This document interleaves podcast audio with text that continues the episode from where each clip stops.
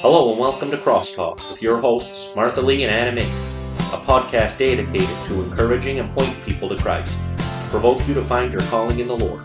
Brought to you by Cornerstone Ministries New Life Church. So join us on a journey to reaching the world for Christ, starting in our own backyard. So sit back, we hope you enjoy the podcast, and we pray it encourages and blesses you.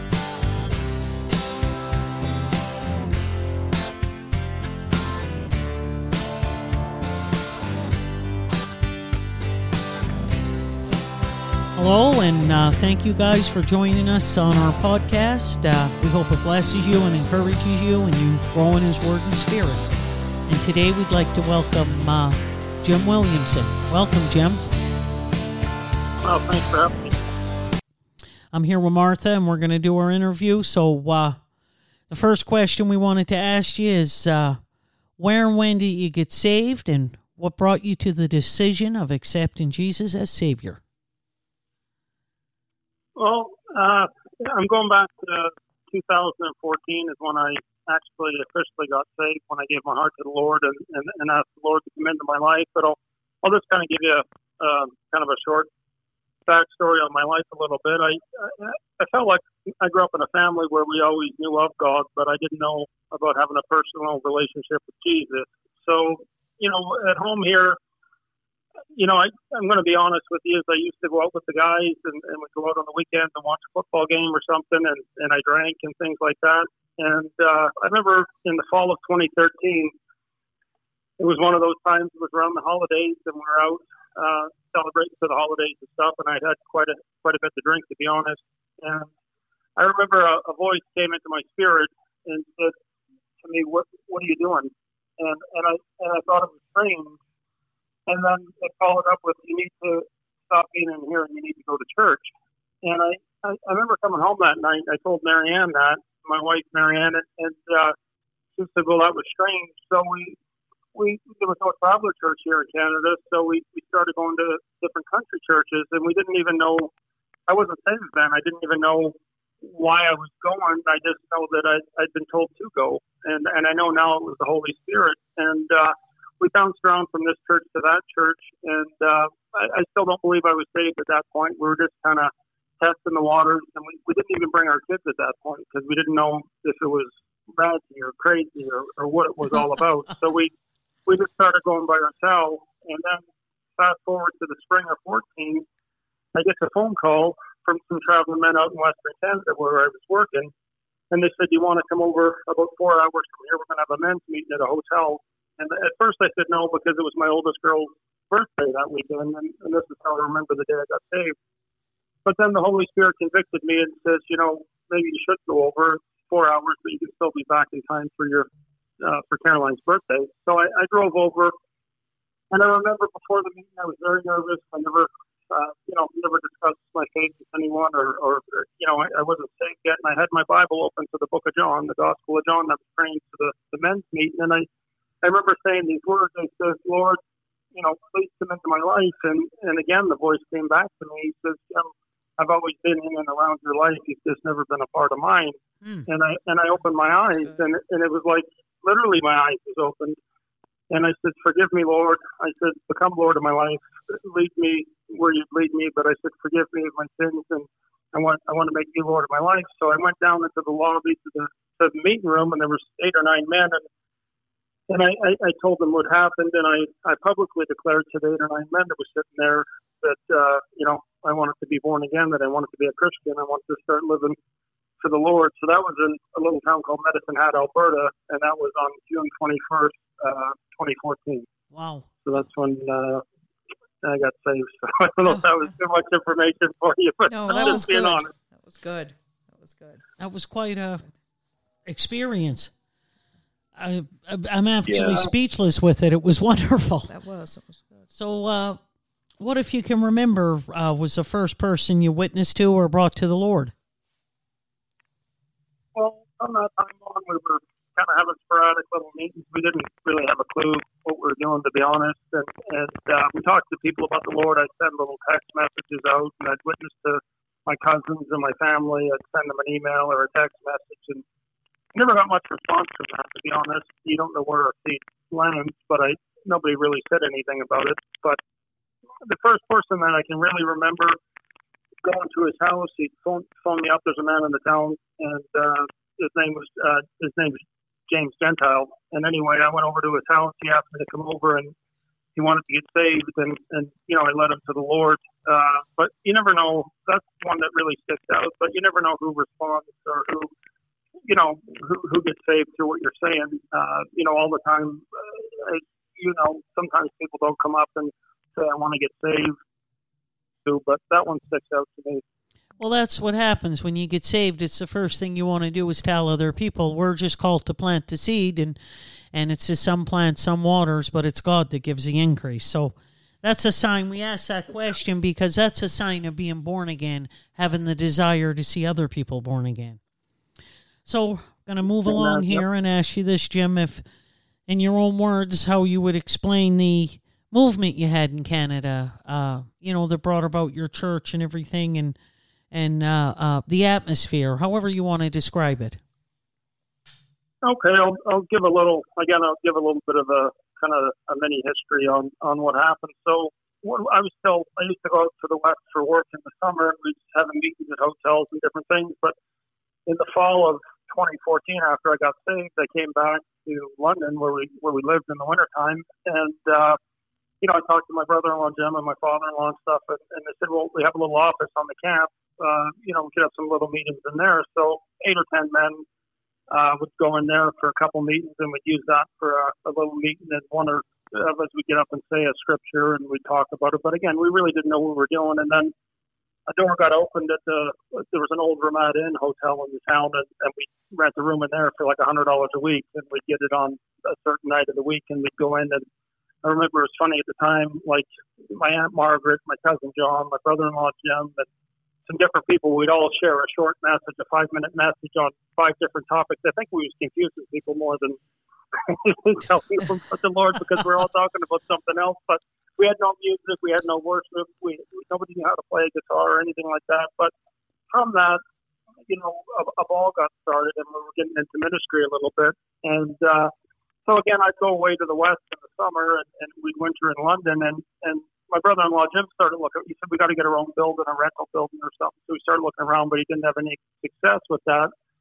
But then one fall in, in 16, his father phoned and said we found this rental building, which you've been up to Anna May, which we're in now. We're in the same building, and he said uh, we have an opportunity to uh, lease it for a you know a five year lease or three year lease or five year lease or something. What do you think about that? And I said, you know, that's what we're kind of going for. We can have ladies' meetings, we can have, uh, you know, Sunday school, different things that we can't do in the hotel. And, and by then, some people starting to play the worship.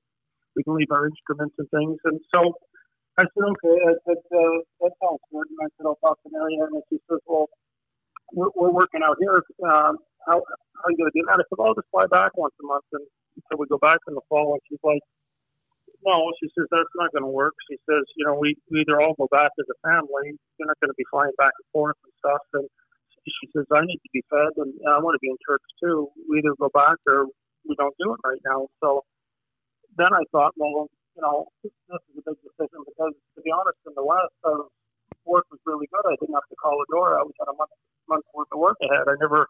It was really good. I had lots of lots of work. So I said, let's pray about it. And you know, it's a strange thing how the Lord works. I never. We, we said let's go back, and I didn't have a moment's regret about it. I turned the phone off. I turned the entrance service off. I I, I just canceled everything, and, and and we came back that fall, and that's when we joined up with Cornerstone uh, in our building that we're still in now. So, um, and, you know, we, we never regretted it or looked back. And and to be honest, I don't. I'm not a prosperity preacher, but God's blessed me more here in this town with work and, and doing things here than He ever did there. It wasn't that great the first year or two when I was here. It was tough as a boot, but now God's blessed me and I'm content, and we do so much more in the church, and you know, it, it's growing. So I know this is where I'm supposed to be. I'll put it that way.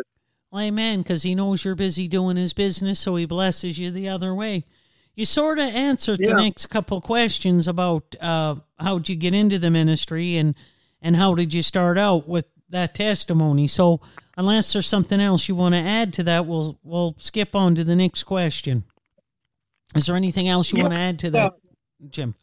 Well, some of the things like in that question five about passing out tracts and stuff. I remember when we were in the country church, we used to go out with the country church, me and brother-in-law Jim, and, and a few of the men in town, and we would actually go down to town to the homeless, and we'd pass out Bible tracts and witness to them about the Lord and things like that. We used to go out with uh, just a little local church. We'd all meet downtown and, and do that. And it was a it was a good opportunity too because it got you, you know, talking to different people about the Lord and you know uh, just witnessing to people and what that really meant. And, and then you know we used to go around even just to the camp through our family and friends and tell them about you know about Jesus and what what He's done in our lives and stuff like that. So it's uh, you know it encouraged us to, to get out and tell people about keep it to ourselves.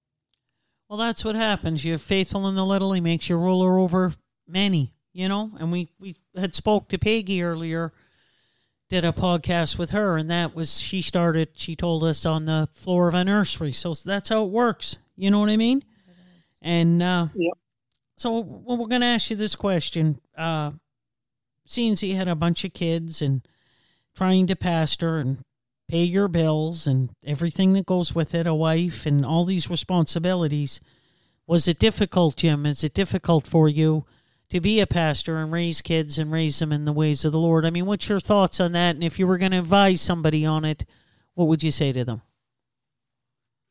It is hard because uh, you you know this too because you know when your kids are uh, you're trying to teach them to come to church on Sunday and bring them out and everybody else is going to the beach or going to do something else it, it makes it hard because then they're saying why are we sometimes it was only my kids in the church at times or maybe them and a couple other ones and they're like the whole town's going to somewhere else and to do something else and you got to explain to them that Sunday's the Lord's day and this is what we're doing. It doesn't matter what everyone else is doing or or that. So sometimes that was hard and then as what you just touched on Anna May you know trying to juggle work and put food on the table and get home to go to prayer night or get home to go to the Bible study or, or prepare a message like personally at home here yet God hasn't blessed us with more ministers yet so I'm kind of juggling a few different things, but the Lord always gives me a word and, and provides. But sometimes it gets uh, stressful because you know you're trying to have time with your family, time for your work, and time for the Lord, and trying to make all that work. So you know, until we raise up some more men and women to serve, which you know, people help out in all different aspects in the church, but you know, we need some more worship leaders and pastors here. Uh, until that happens, it, it's at times it does. It, you know, it's a heavy workload sometimes. You know. Yes, amen. And uh, and people don't understand. There's all kinds of service that you can do. Uh, not even so much in the stage, in the background, and it lifts a heavy burden. I know we have a tremendous. Uh, you've seen it, Jim, support group in our our church, and there's somebody some Yep. everywhere doing everything, and it makes it really easy on me and Charlie to concentrate on the ministry part of it. And uh, did you have something, Martha? Uh, yeah, I was just uh, how how important was your wife's support in this, Jim? How important was it for you to have your wife's support in Actually, ministry? it, it's it's everything.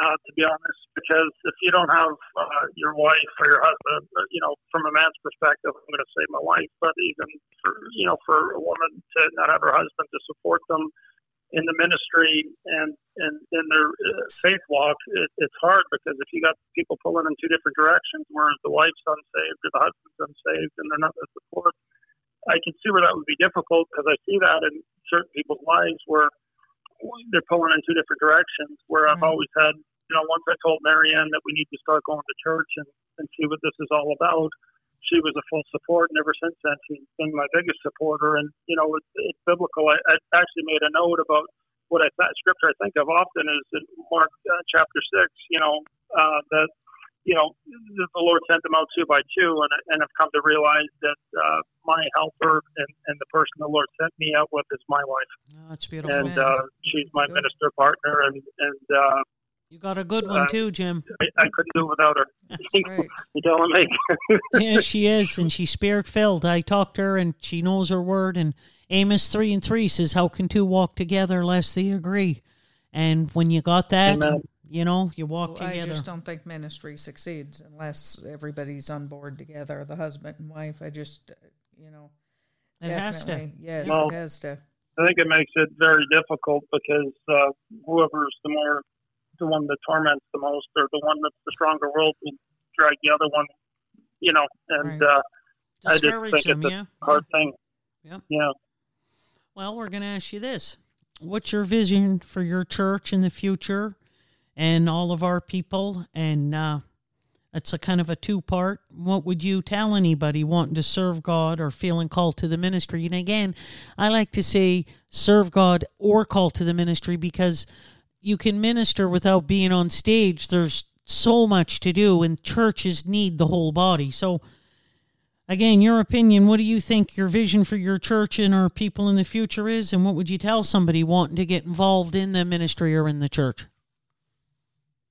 Well, our vision for the church is the same as in your town is to, to see all our friends and our family saved. Amen. Uh, I mean, that's the goal. I try to tell people that all the time. You know, we're not, we're- not in it. You know, Charlie preached on it when he was up here the last time. We don't have an agenda. We don't have something where we're trying to con someone or get something out of someone. We just want to see people get saved and have that relationship with the Lord so they can make heaven their home. That's the that's the vision for the town and the church. And I try to tell people that all the time that that's our motive. We, you know, there's a multitude of other things we could be involved in, but we, we want to serve the Lord because we want to see salvation and people truly get saved and and the younger generation coming up. I mean, you see the wickedness in the world with all the it's just crazy town right now, and these kids are just like uh, little sponges, and the devil wants to feed them with all these horrible things. And we need men and women to stand up and say that's wrong, and and, and we're not doing that. We're doing things God's way. So,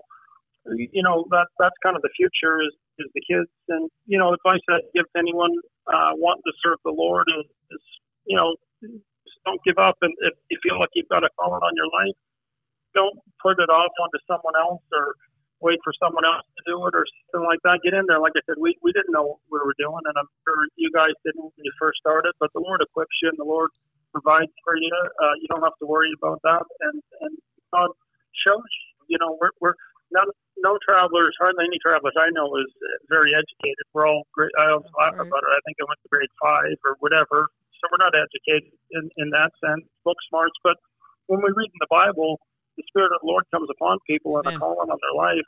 That's all. That's that's what you need for education. I'm all for knowing your word.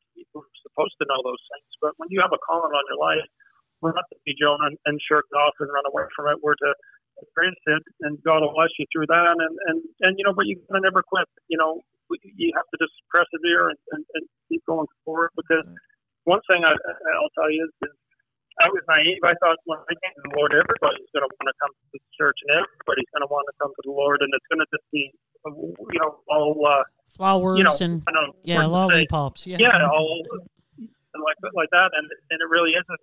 Because you actually read the Bible, it tells you this. I didn't know my Bible very well at the time, but you know, you're going to face persecution, you're going to face setbacks, you're going to face opposition, you're going to face all these things, but the one who endures to the end is saved, and you just got to put your head down and keep pushing on. You know. Well, Jim, you said something right now that was really good. It struck a chord with me. You said we're not educated, but when we read the Word, the Holy Spirit through the Word inspires us, and we understand it and get an understanding. And the minute you said that, I thought about uh, the Scripture in the Bible. The uh, Bible was written by men as the Spirit of the Lord inspired men and moved upon them. God used men to write his word. So how can't he not teach it to our heart? Same difference. If he sent it to man using men to pen it down, he also can teach it to our heart as we read what he wants us to understand. You know, all through the spirit. So I, I thought that was a really good good point. And uh, Yeah, we have to realize, too, if you think about it, and I mean, that's a whole other subject.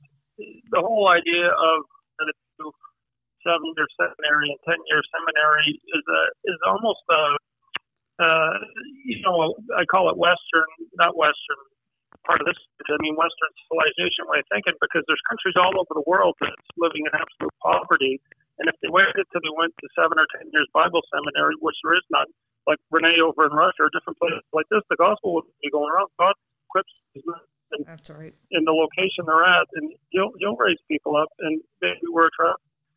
we're not educated or whatever, but as long as we know Jesus, he, he, he'll give us the word to say to the people, you know. He said that to them. He said, These men, we could tell they're not educated, but we know that they had been with the Lord when the man at the temple got healed. And uh, so, Amen. last but least, Jim, we want to ask you this. Do you have anything on a personal note you'd like to say and share with the people?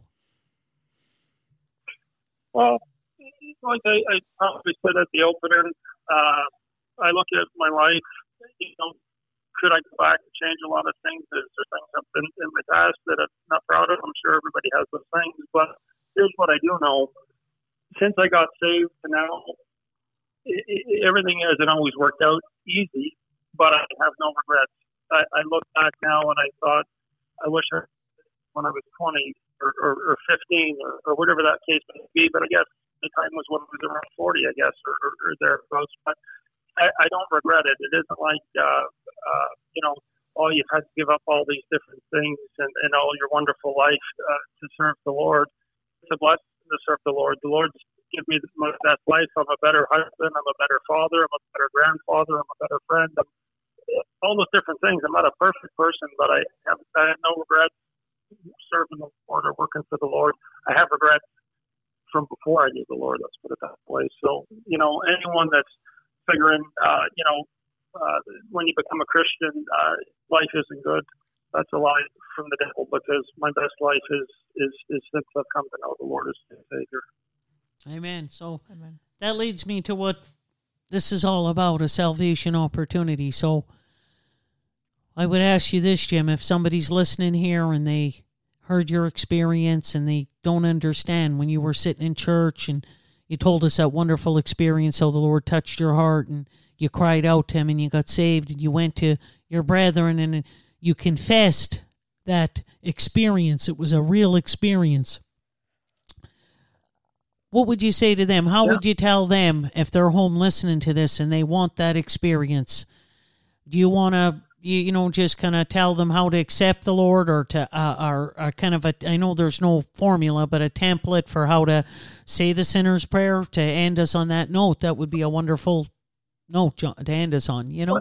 Well, I think it, uh, you know, a lot of people say, you know, there's no official sinner's prayer or, or, or that. And, and I would argue to the opposite that, you know, there's a template like you're saying in, in the book of Romans 10 and 9. You confess with your mouth that Jesus is Lord and believe in your heart that God raised him from the dead, thou shalt be saved. So when I see that word confess, it's, it, it's an audible thing. It, it's speaking something. It's saying, Lord, forgive me. Lord, I want you to be Lord over my life. Lord, change my life. It's, it, it's a confession. And, you know, you confess things. Uh, we, you confess things alone, but I mean, confess things is, is before people. The Bible says that, uh, you know, if you're ashamed of me before man, I'll be ashamed of you before my Father in heaven. So there's nothing to be ashamed of to, to, to confess Jesus as Lord or, and, and stuff. But anyone sitting at home that, that doesn't know the Lord, where you are right now, you know, get on your knees. We all have things that we need to be forgiven of. Ask the Lord to forgive you. He will forgive you. Ask the Lord to come into your life and be Lord of your life. Ask the Lord for direction, and, and God will change your life. You know, uh, we, we can't, once the Lord's touched your life, we can't be the same. You, the Bible says we're new creatures. The old has passed away and the new has come. You know, so uh, uh, just, if anyone's listening to this, when they listen to this, open your Bible to, to Romans chapter and, and read that, and it, it shows you uh, exactly what it is. Right. Amen, Jim. Well, we sure want to thank you for taking the time to talk to us today and the support of this podcast ministry. And we want you to know we love and we appreciate you and Marianne and the work you're doing up there. And uh, we just want to say thank you. Thank you, Jim, and your wife, Marianne. And uh, it was it was wonderful hearing all your experiences. Uh, I'm going to be praying for some men to rise up to help you up there too. Thanks, thanks, Scott, for having us on. Uh, you know, uh, Anna May and Martha. Uh, I hope it encourages someone. I hope it shows someone that we're just uh, we're just people. We're just ordinary people. We're just traveling people, and I hope it encourages someone. It encourage me. Me or too. someone that's in a, a you know, same spot as us to you know take that next step instead of just kind of sitting on their hands. You know. That's right. Amen. That's amen. Well, take care, Jim, and God bless. Uh, all right, I'll see you soon, and, and God bless this ministry, and God bless you for you know taking this on, and I, I know God's gonna you know give you fruit from this too. So God bless you. All right, thank you. Well, that's our podcast for this week. We hope you enjoyed it and was encouraged. Please follow us on Spotify for new episodes every week. If you download the Spotify app, which is free, it makes it much easier to find us. We'll be posting the link each week on Facebook and Instagram. Thank you for listening. May the Lord bless you and keep you, and may you grow in His Word and Spirit. God bless.